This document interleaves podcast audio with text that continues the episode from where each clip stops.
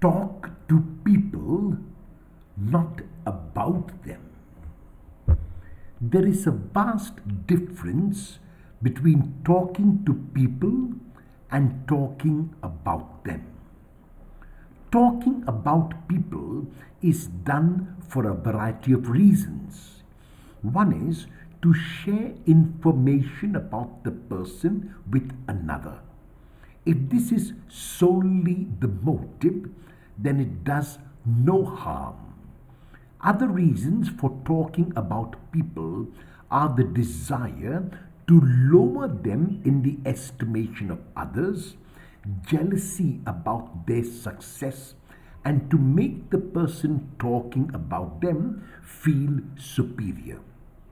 We may also talk about people because we want to warn others about their behavior toward us. Before we talk about others, we must check our intentions. We must then check our reasons for talking about them. Do we intend to prejudice others against them? Do we intend to bring them down in the eyes and estimation of others? Are we jealous of their success? How will it help the person we are talking about? How will it help the one to whom we are talking? If our intentions are pure, we will be as objective as we can. If we intend to prejudice others against them, it may be better not to speak about them.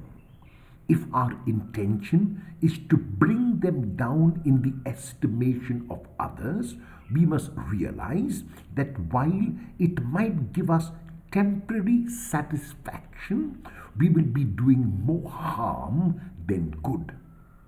If our talking about others is not going to help the ones whom we are talking about or the ones to whom we are talking, our talking is in vain, it is futile. Do you often talk about people? Will you ask yourself why you do this?